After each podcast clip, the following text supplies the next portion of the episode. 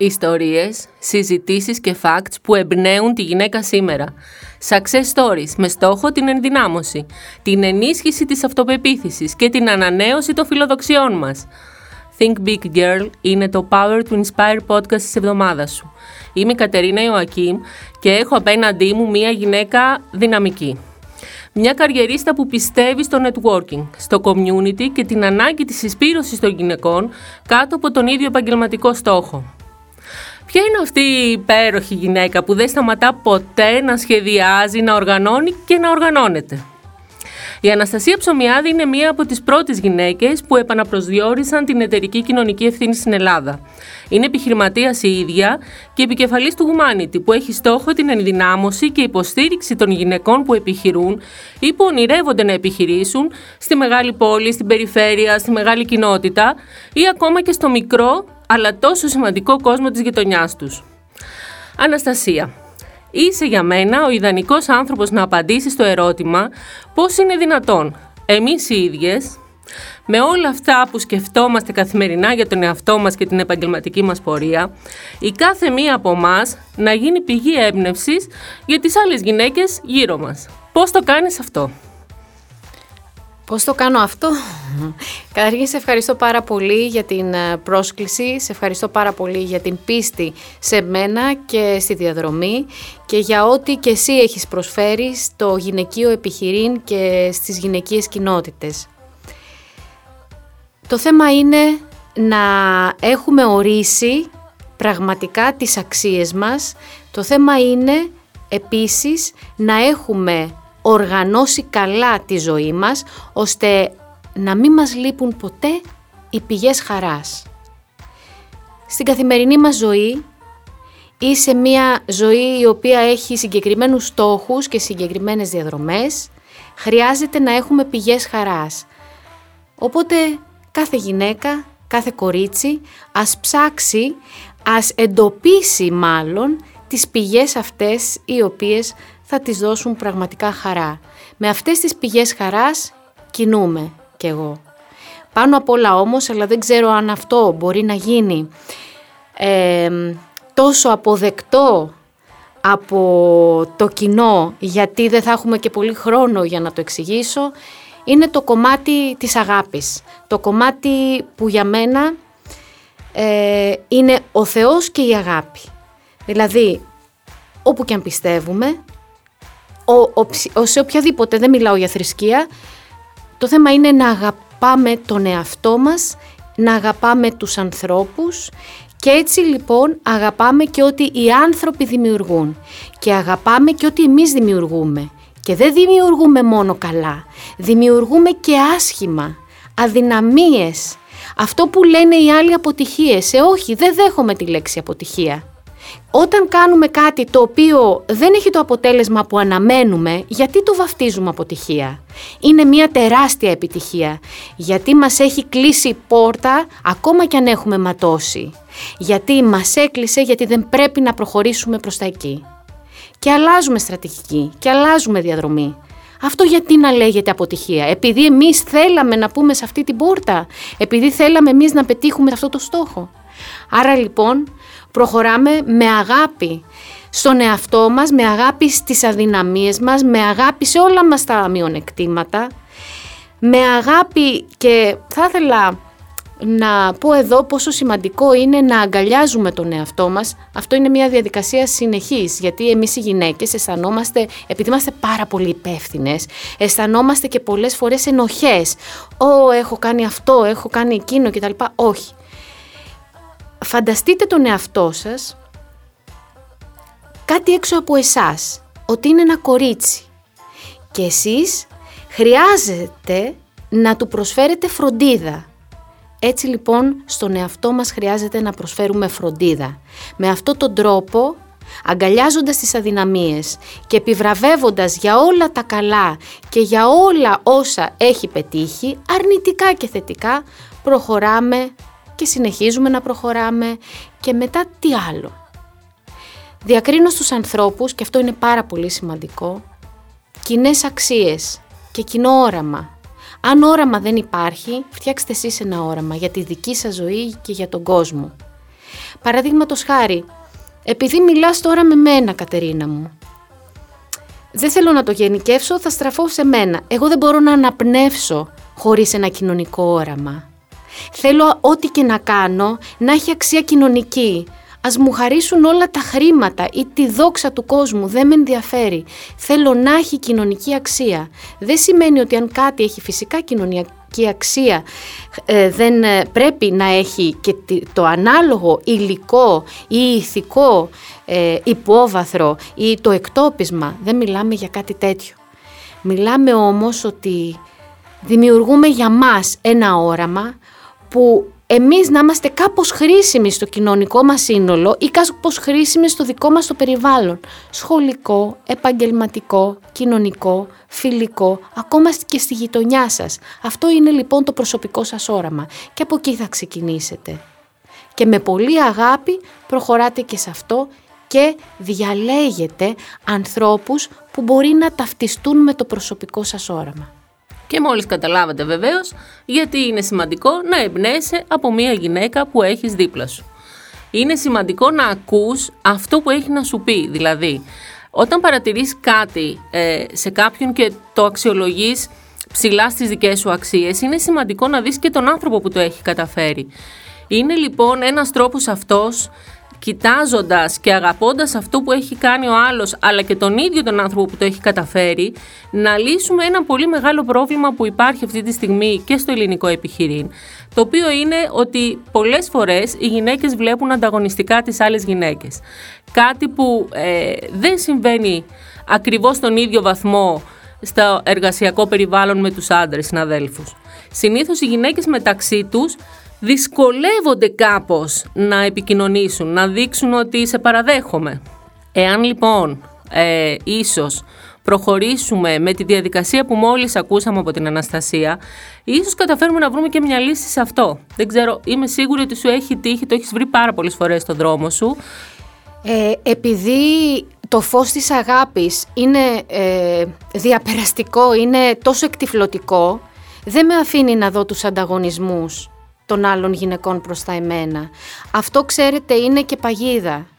Γιατί πολλές φορές το αγνοούμε και μας κάνουν κακό, μπαίνουν στο δικό μας ζωτικό χώρο λόγω της ματαιοδοξίας.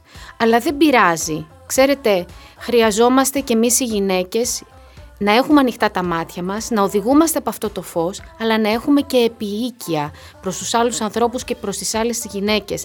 Αν κάποια γυναίκα είναι αυτή που σας λέει κάτι δηλητηριώδες ή κάτι τοξικό και αναγκάζεστε να είναι κοντά σας, γιατί ξέρετε αυτές τις γυναίκες ή αυτούς τους άντρες τους απομακρύνετε. Είναι δική σας επιλογή αν είστε ή όχι μαζί, έτσι. Δεν το συζητώ αυτό, σε αυτό είμαι πάρα πολύ αυστηρή. Επιλέγουμε τους ανθρώπους που θα είναι δίπλα μας και σε καμία περίπτωση δεν θα είναι τοξικοί, δεν θα είναι αρνητικοί, αδιαπραγμάτευτο. Άρα εσείς έχετε ευθύνη για αυτούς που επιλέγετε. Αλλά αν είστε σε ένα περιβάλλον που υπάρχει αυτή η τοξικότητα και το δηλητήριο, το φως σας, ναι, είναι εκτυφλωτικό, όμως από εκεί και πέρα προχωράτε μπροστά και με επιοίκεια το αντιμετωπίζετε. Είναι ψυχοθεραπευτική η επιοίκεια, γιατί βουτάτε λίγο στην ψυχή του άλλου, γιατί έχει αυτή την αντίδραση. Δεν λέω να γίνουμε όλοι ψυχολόγοι, αλλά να έχουμε ενσυναίσθηση, να μπούμε στα παπούτσια του άλλου. Ξέρετε, μετά αυτή την αγκαλιά που λέω ότι θα κάνουμε στον δικό μας εαυτό, έχουμε ανοιχτά τα χέρια για να αγκαλιάσουμε και τους άλλους με αυτόν τον τρόπο. Όμως με αυτή την αγκαλιά δεν πληγώνεστε εσείς, προστατεύετε τον εαυτό σας. Και ξέρετε, όλα είναι δράση-αντίδραση. Αυτή η δράση που σας έρχεται, η επιθετικότητα, το δηλητήριο από κάποιες γυναίκες, αυτή η δράση είναι αντίδραση αυτών των γυναικών απέναντι σε ένα άλλο δικό τους πρόβλημα. Θα μου πείτε, καλά, εγώ γιατί να το δεχτώ. Έτσι είναι, αλληλεπίδραση. Είμαστε σε ένα κόσμο που είμαστε συνδεδεμένοι και οι ενέργειές μας συντίθεται, μπλέκονται εδώ. Οπότε προχωράμε μπροστά πολύ στιβαρά με βάση τις δικές μας αξίες και τις αρχές και θα έλεγα το tip της επιοίκειας, της ενσυναίσθησης. Αυτό. Καλά, δεν είναι εύκολο βέβαια αυτό. Τίποτα το δεν ακούμε από σένα τώρα, το λες με τέτοια ηρεμία και το έχεις δουλέψει πολύ. Το έχω δουλέψει πάρα πολύ. Έχω δουλέψει να μην πληγώνομαι από αυτές τις συμπεριφορές. Είναι πάρα πολύ δύσκολο. Αλλά ξέρετε, μέχρι να πεθάνουμε θα είμαστε μαθητές, θα διδασκόμαστε. Οπότε χρειάζεται όλα αυτά να τα δουλεύουμε με πολύ αγάπη στον εαυτό μας εσωτερικά για να φτάσουμε στο σημείο που επιθυμούμε. Έχοντας έρθει σε επαφή με πάρα πολλές γυναίκες που προσπαθούν να επιβιώσουν επαγγελματικά σε όλη την Ελλάδα και με το Humanity αλλά και σαν επιχειρηματίας, ακούς πολλές φορές προβλήματα που αντιμετωπίζουν στην επαγγελματική του ζωή, τα οποία ουσιαστικά δεν λύνονται εύκολα τουλάχιστον. Ναι. Τι μπορείς να πεις σε μια γυναίκα που έχει όλη αυτή τη διάθεση, που έχει το πάθος να συνεχίσει, που θέλει να δημιουργήσει κάτι και βλέπει ότι έχει ένα βράχο μπροστά της? Ούτε εσύ μπορείς να τον κρεμίσεις, δεν μπορείς να της πεις το μαγικό τρίκ, ας πούμε, όχι, να το προσπεράσει. Αυτός είναι ο βράχος για κάποιο λόγο εκεί. Αυτά θα τα συναντάμε στη συνέχεια στη ζωή μας. Απλά εμείς θα βλέπουμε αυτό μπροστά ως βράχο ή ως μικρή πέτρα ή ως ένα σκαλοπάτι που θα ανέβουμε πάνω για να πάμε λίγο πιο δεξιά, πιο αριστερά ή για να δούμε πιο καθαρά. Είναι δικό μας θέμα πώς θα διαχειριστούμε αυτό το εμπόδιο. Είναι ένας συνεχής αγώνας, αλλά θα έλεγα μια συνεχή, θα την ονόμαζα διαδικασία, γιατί η λέξη αγώνας είναι από μόνος του πάρα πολύ επιβαρυντικός. Σκεφτόμαστε τον υδρότα, τον τρέξιμο και τα λοιπά. Οπότε, άρα έχει να κάνει εσύ πώς το βλέπεις. Είναι απροσπέλαστα εμπόδια. Είναι. Όλοι τα έχουμε αντιμετωπίσει. Ξέρετε τι έλεγαν για μένα παλιότερα? Ότι μπήκα σε έναν, επειδή το λέω για να πω και στις γυναίκες ότι δεν υπάρχουν τέλος πάντων τόσο ανυπέρβλητα εμπόδια ή έτσι όπως τα νομίζουμε ότι είναι. Αυτοδημιούργητη, με 0 κεφάλαιο ξεκινώντας, με κόντρα προς όλους, με έδρα το σπίτι μου, μια εταιρεία η οποία δεν υπήρχε ξανά άλλη τέτοια στην Ελλάδα. Μόλις παρουσίαζα τις υπηρεσίες της εταιρείας με κοιτάζανε σαν να με ούφο, ουρανοκατέβατη. Ένας πράγμα και έλεγαν ότι εντάξει Αναστασία, όραμα και είσαι σε έναν πυρηνικό πόλεμο με τη σφεντόνα. Αυτό είναι το πολεμικό σου όπλο. Ωραία. Θέλω να πω εδώ να μην μασάνε. Αν δούνε ένα εμπόδιο, μια χαρά, γιατί έρχεται αυτό το εμπόδιο, θα το διαχειριστούμε, θα αλλάξουμε διαδρομή, θα αλλάξουμε τρόπο και μπορεί στο φινάλε να μην είναι αυτός ο δρόμος για μας. Πόσες πόρτες, πόσα όνειρα έχω κάνει και έχουν εγκρεμιστεί, μου έχει τραβήξει το χαλί κατά από τα πόδια η ζωή. Αυτό είναι όμως προστασία για μένα. Πόσες προδοσίες έχω βιώσει από τον επαγγελματικό μου χώρο. Είναι προστασία όμως αυτό για μένα. Έχω όμως και ένα άλλο που θα το μοιραστώ, γιατί κάνω προσευχή, γιατί όλα δεν είναι μόνο στο χέρι μας, είναι στην αγάπη. Οπότε προσεύχομαι. Μπορεί να κάνουν meditation, μπορεί με προσευχή όπως εγώ. Με αγάπη όμως όλα λύνονται. Μην περιμένουμε το εμπόδιο αυτό να το βράχο. Όχι, δεν έχουμε κομπρεσέρ. Αυτό θα είναι εκεί, απλά δεν θα το βλέπουμε ως εμπόδιο. Θα το βλέπουμε πραγματικά ως κάτι το οποίο μας προφυλάσσει για να μην βαδίσουμε προς τα εκεί ή για να ανέβουμε σε αυτό πάνω και να κοιτάξουμε πιο καθαρά. Υπάρχει λοιπόν πάντα το ενδεχόμενο να μας φαίνεται κάτι ακατόρθωτο, αλλά εξίσου πιθανό είναι να τα καταφέρουμε. Ουσιαστικά αυτό θα ήθελα να κρατήσουμε σήμερα από αυτή τη συνομιλία με μια γυναίκα που έχει μπει πάρα πολύ στο επιχειρήν και έχει δει πάρα πολλά πράγματα να συμβαίνουν και θετικά και αρνητικά. Είναι πάρα πολύ σημαντικό να πιστεύεις στον εαυτό σου ότι θα βρεις έναν τρόπο, θα τον βρεις τον τρόπο. Θα τα καταφέρεις ή θα το περάσεις ή θα κάνεις κάτι άλλο που επίσης μπορεί να είναι εξίσου σημαντικό. Ακριβώς. Δεν σταματάμε πουθενά. Θέλουμε κάτι, θα το κάνουμε. Αν μας μπουν εμπόδια θα προσπαθήσουμε. Από εκεί και πέρα ή θα το κάνουμε με άλλο τρόπο ή θα το μεταλλάξουμε λίγο. Γιατί τελικά αυτό το κάτι που θέλαμε μπορεί να μην ήταν για μας.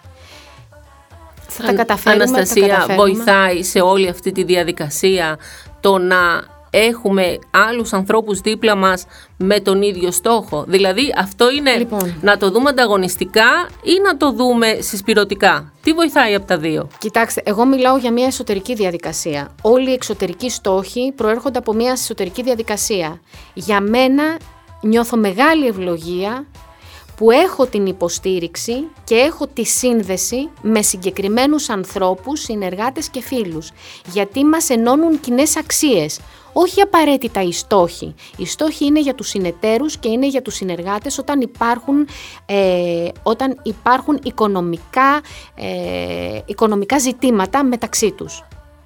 Υπάρχουν όμως συνεργάτες και υπάρχουν και άνθρωποι τους οποίους επιλέγουμε και μας επιλέγουν να πάμε χέρι-χέρι σε αυτές τις διαδρομές. Δεν έχουμε κοινούς στόχους, δεν πειράζει. Έχουμε αγάπη και κοινές αξίες. Γι' αυτό σας είπα, διαλέξτε τους ανθρώπους με βάση τις δικές σας αξίες και που μπορεί να ταυτιστούν λίγο και με το όραμά σας. Δεν είναι εύκολο αυτό. Δηλαδή δεν είναι εύκολο να ξεχωρίσεις πολλές φορές ποιοι είναι εκείνοι που θα σε βοηθήσουν σε όλη αυτή τη διαδικασία. Είναι μια διαδικασία, επίσης ongoing διαδικασία. Και στη ζωή μας δεν είναι τίποτα εύκολο και δεν είναι τίποτα δύσκολο. Απλά είναι κάπως, με έναν τρόπο. Άλλωστε κάτι άμα το βλέπουμε τώρα εύκολο, μπορεί αύριο ή μεθαύριο να λέμε πω τι δύσκολο είναι αυτό κτλ. Άρα είναι, ξέρετε, πώς τη διάθεση έχουμε, σε τι φάση μας βρίσκει κάτι. Γι' αυτό είναι μια διαδικασία συνεχής, είναι μια διαδικασία όμως η οποία θα σας εξασφαλίσει τον πραγματικό πλούτο. Οι άνθρωποι είναι ο πλούτος και όχι η ύλη. Οι άνθρωποι που εσείς προσφέρετε την αγάπη σας και αυτοί προσφέρουν την αγάπη τους προς εσάς. Ακόμα και μέσα στην επαγγελματική διαδρομή. Ναι. Πώς γίνεται αυτό? Δεν είναι δυνατόν να έχω 4 ώρα τα ξημερώματα κάτι, ένα θέμα κτλ. Να παίρνω το συνεργάτη μου κτλ. Και να είναι. Γίνεται. Γίνεται με αγάπη. Γίνεται με την συναίσθηση. Ταυτιζόμαστε. Ο στόχος κάποιου είναι να βγάλει χρήματα και να έχει οικονομική ασφάλεια. Εμένα π.χ. ενός συνεργάτη. Εμένα ο στόχος μου είναι να πετύχει αυτό και εκείνο και τ' άλλο. Okay. Δεν έχουμε ίδιους στόχους, αλλά είμαστε στον ίδιο δρόμο. Είμαστε στην ίδια εταιρεία, είμαστε στην ίδια πρωτοβουλία. Εγώ όμως από την πλευρά μου θέλω να βοηθήσω όσο τίποτε άλλο το συνεργάτη μου και να του ανοίξω πόρτες και να πετύχει τους δικούς του στόχους. Άρα γιατί? Γιατί πιστεύω ότι για να πετύχουμε και να πάμε προς το όραμα χρειάζεται να συνθέσουμε τους στόχους όλων για να μπορέσουμε να κάνουμε βήματα μπροστά.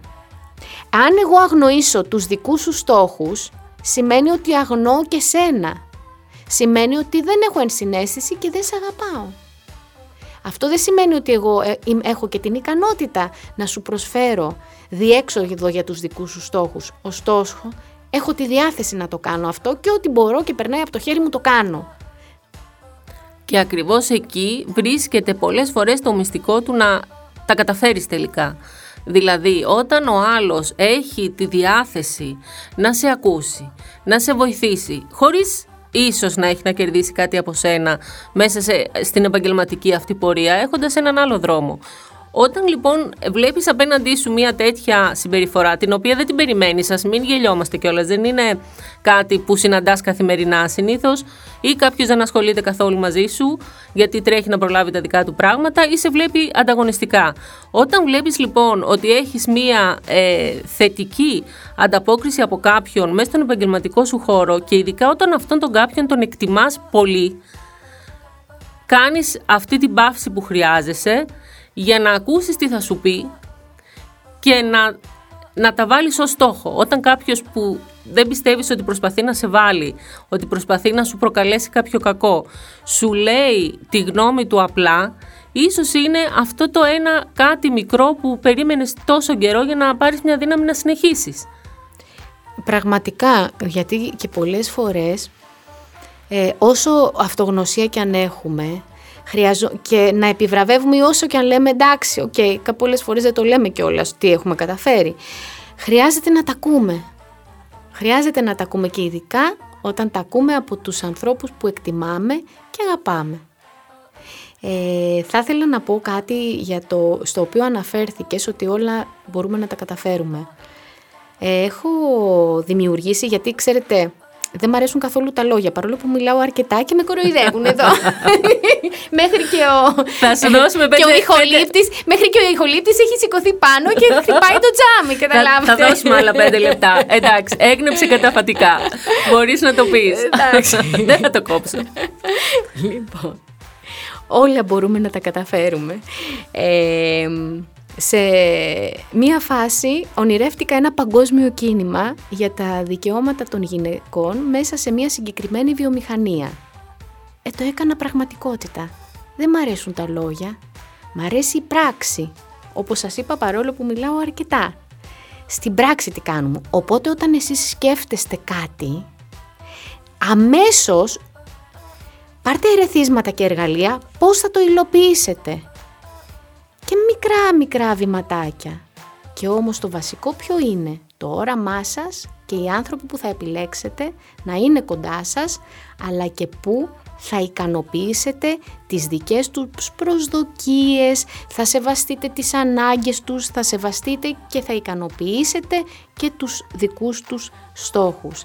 Έτσι λοιπόν έγινε και με αυτό το παγκόσμιο κίνημα που ενώ ξεκίνησε από την Ελλάδα, ξεκίνησε ως παγκόσμιο, έγινε πλέον παγκόσμιο και έχει μια τεράστια απήχηση και αποδοχή, όχι μόνο από τις γυναίκες, τις οποίες πραγματικά σεβάστηκα με όλες τις αδυναμίες και με όλη την ανταγωνιστικότητα που έχουν, γιατί βλέπουν ότι άμα έχουν κακή συμπεριφορά, ξέρεις Κατερίνα, αν μια γυναίκα έχει κακή συμπεριφορά απέναντι στο μηχανισμό, ο μηχανισμός την αποβάλλει.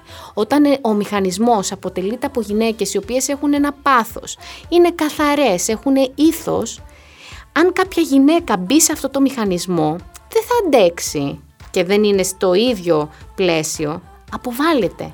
Την αποβάλλει και ο ίδιος ο οργανισμός. Άρα όλα τα καταφέρνουμε, απλά βρείτε τον τρόπο, τα εργαλεία και ακολουθήστε το ένστικτό σας.